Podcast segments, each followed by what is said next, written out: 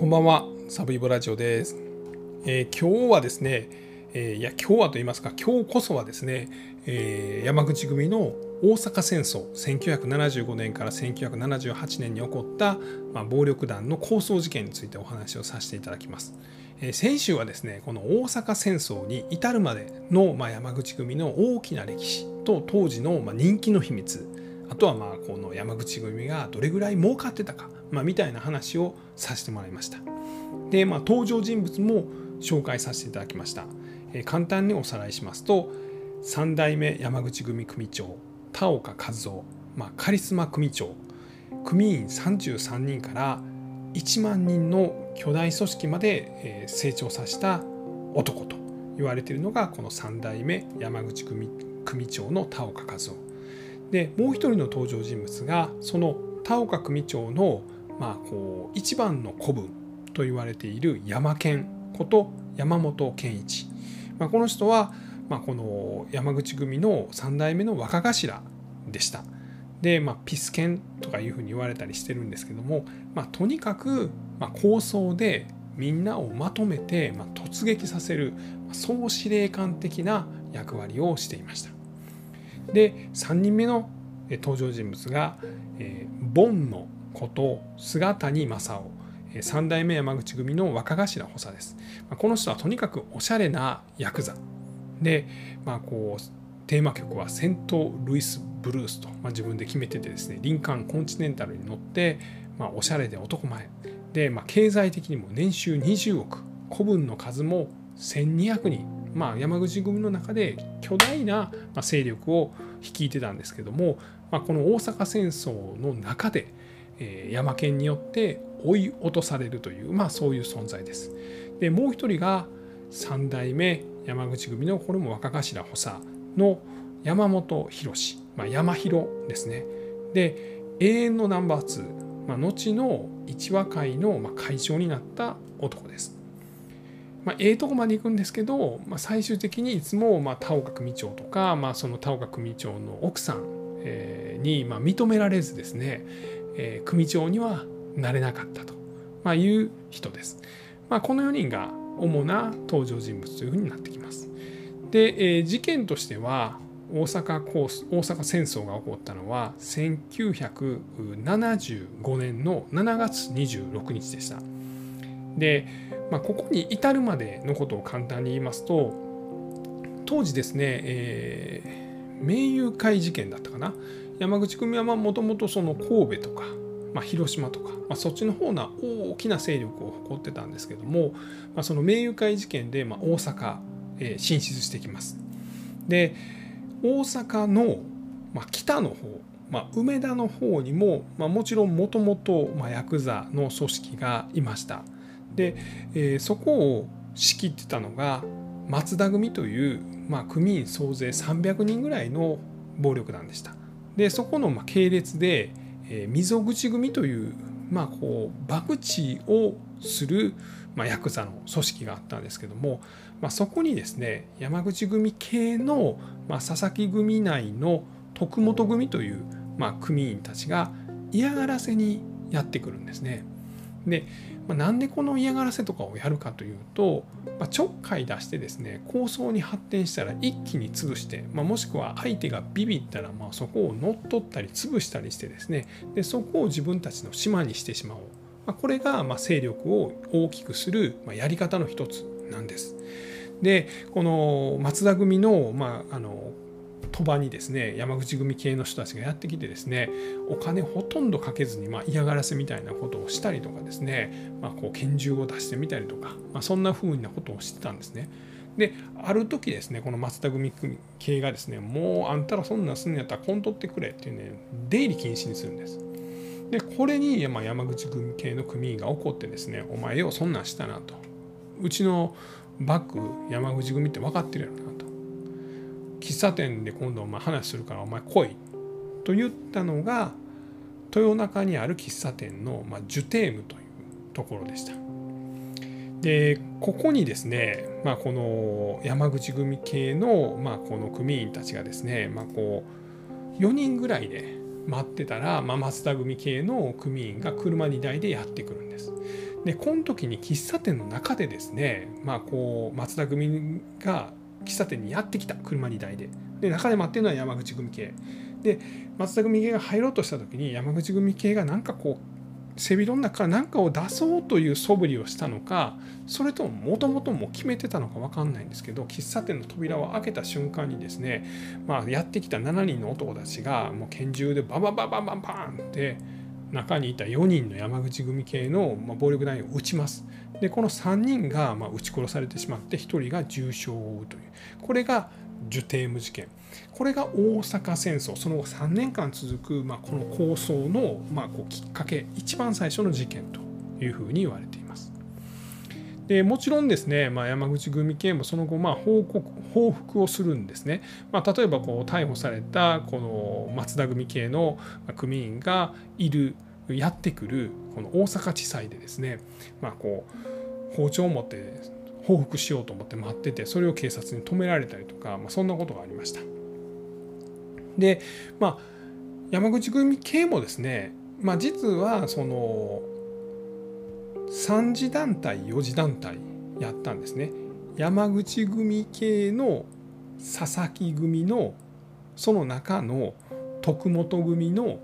さらにまあ殺された人は桐原組という、まあ、こう孫の孫ぐらいの組織が起こした抗争事件やったんで、まあ、わざわざ山口組が出ていかんでもええやろとまあ、いうようなことを最初は思ってたんです。で、まあ、向こうがまあ謝ってくんやったら、まあ、もう手打ちにしてもええかなみたいな、まあ、そんなことを思ってたみたいです。でその動きをしたのがさっきも紹介しましたボンのこと、まあ、姿に正雄なんですね、まあ、お金持ちの経済ヤクザですね。でまあ、分かりやすくお金持ちの経済ヤクザって言ってますけどもともとこの人はあのまあ、韓国の人とか台湾の人とか、まあ、その辺をまとめた国際ギャング団みたいなのを作ってた人で、まあ、もちろん武闘派でもあるんですけど分かりやすく、まあ、おしゃれな経済役だというふうに言わせていただいてますけど、まあ、その人らがボンノがですね、まあ、この和解工作みたいなのをやるんですね。まあ、ですが、まあ、ちょっとそのなかなかそのまあ、うまいこといかずですねで報復が報復を呼ぶような事態になります。まあ、東住吉の方にあった、えー、松田組系の組組が、まあ、こう山口組系に襲われてで今度はまあ反対に、えー、山口組の本部ですねが、えー、松田組系の大日本正義団っていうところの幹部によって、まあ、銃撃されるんです。でこれが山口組を「は何やってくれとんねん」というふうに思わせたんです。もともとは自分らの下部組織がやってた喧嘩やのにいきなり相手が本部にやってきて拳銃6発を撃ち込んだんですね。子供の喧嘩してたのにいきなり親に唾かけてきたみたいな。でこれがちょっとまあ構想を激化させます。でこれによってまあこうそれをやったこの大日本正義団の組員がまあ山口組系の人にまあ撃ち殺されたりとかまあ、そういうことも起こりまして、まあ、これのクライマックスと言われているのがこの日本橋事件と言われてまして、まあ、これはあの大阪の日本橋で、えー、と大日本正義団正義団これ松田組系なんですねこの300人ぐらいしかおらん松田組系の大日本正義団の吉田義弘という、まあ、この会長が、えー、山口組系のヒットマンに射殺されます。これあのだから日本橋のあの電電タウンさん電気屋街のあの辺でまあ撃ち殺されてしまったということなんですね。でここまでが第一次大阪戦争というふうに言われています。まあこうやったやられたみたいなことで見ると一番最初に起こったのはジュテーム事件これ豊中の喫茶店で、えー、松田組系が最初に銃を撃ちました。で殺されたのは山口組系で3人殺されました。でそこからまあいろんな構想があるんですけども、まあ、最終的にはこの松田組系の大日本正義団の組長の吉田義弘が山口組系に殺されたことによって何というんですかね基本的な帳尻はこの段階であったんじゃないかというふうに言われてます。まあ、やっってやられてやり返してみたいなんが、まあ、ちょうどお互い、まあ、その殴った数一緒ぐらいやんねみたいなそんな感じになったんですね。でこれで山口組としてはまあまあまあまあ終わりかいなと、いうふうに思ってたんですがその後、まあ、とんでもないベラミ事件が、まあ、起こるということなんです。で、まあ、ベラミ事件もちょっとまあまだ時間あるしもう話しちゃいましょうか。で、えー、ベラミ事件が起こったのが1978年の3月です。これはあの京都の三条に、まあ、ベラミという、まあ、京都のナイトクラブがありました。で田岡組長はですね、まあ、いわゆる芸能事務所もやってまして、まあ、映画のいろんな撮影現場にも出入りしてました。で、まあ、渦政の方で渦政のあの映画村ですねあるとこあここは撮影所なんですけれどもそこでま火事が起こってですね、まあ、そのお見舞いに、え、3代目の田岡組長は行ってたんですね。でその帰り、まあ、行きつけやった三条のベラミに訪れました。で実はここにですね、まあ、さっき第一次大阪戦争の終結のタイミングで殺された大日本正義団の吉田義弘会長が殺されてるんですけどその報復に大日本正義団の、若い若者で、えー、鳴海清という、男が、潜んでいましたお客として。で田岡組長は何人かの,、まあそのボディーガードと一緒にやってきてて、まあ、その民間人の、まあ、お医者さん2人となんか一緒にこうそこのクラブにやってきたんですけども、まあ、そこでこの鳴海清によって、えー、撃たれてしまいます。で、まあ、この首を撃たれたんですかね。で、まあ、しかもなんか何発か撃ってますんでその田岡組長に当たらなかった銃はその一緒にいたお医者さんに当たってしまったというふうに言われています。で成海はそのまま逃げましてですね。で、えー、田岡組長はまあ一命を取り留めました、まあ、ちなみにその時には田岡組長はま救急車呼びます。と言ったらいや救急車は俺はええと。俺はもう普通の車で行くと、まあ、首打たれてるんですけどね。でまあこの一緒におったお医者さんが打たれてるからもう救急車はもうその人に乗ってもらえと、まあ、いうようなことを言ったそうです。で、まあ、田岡組長も重症ではあったんですけれども、まあ、なんとか一命を取り留めました。でこれがですねこの田岡組長に、まあ、鉄の忠誠心を、まあ、誓っていると言われている、まあ、山健こと山本健一の、まあ、怒りを呼びます。まあ、激鱗に触れたと言っても、まあ、過言じゃないと思います。今までは、まあ、どないしようかみたいな感じやった山口組がもうこれで大激怒もうで、まあ、この山県若頭の山県はですね、まあ、この松田組をもう殲滅しろと、まあ、いうような号令をかけたというふうに言われています。でそこからですね、まあ、あらゆるところで、まあ、松田組系の人たちが、まあ、山口組の組員によって、まあ、こう撃たれたりとか殴られたりとか、まあ、殺されたりとか、まあ、そういうことが起こります。でついにですね、まあ、この田岡組長を撃った鳴海清ですねでこれはま松田組系の、ま大日本正義団なんですけども、まあ、これが松田組系の組にかくまわれるわけなんです。まあ、ですがあまりにもこの山県による松田組潰しが強すぎてまあ、実は最終的にこの鳴海清はですねこのドンを打った男というふうに言われてるんですけどもこのかくまわれていた組によって、まあ、ボコボコにリンチされて、まあ、殺害されました。要はいつまでもそいつをかくまってたら自分たちが山口組に殺されてしまうというふうなことを恐れた、まあ、この鳴海清をかくまっていた組が、まあ、この鳴海清自体をま殺害してですねでこれを六甲の山からに、まあ、こう遺棄したというふうに言われています。で発見された時にはですね、まあ、もういろいろ腐敗も進んでたんですけれども鳴海清は背中に、まあ、天女の、まあ、入れ墨をしてたということで、まあ、本人というふうに特定されました。あと、まあ、首から下げたお守りの中に、まあ、子供の写真が入れてたっていうのもあって、まあ、この辺りでこの鳴海清自体も、まあ、こう殺害されたということが分かります。でこれを確認したこの山県がですね今度はこれも今までに全く聞いたこともないような、えー、形で構想を終わらせます。それが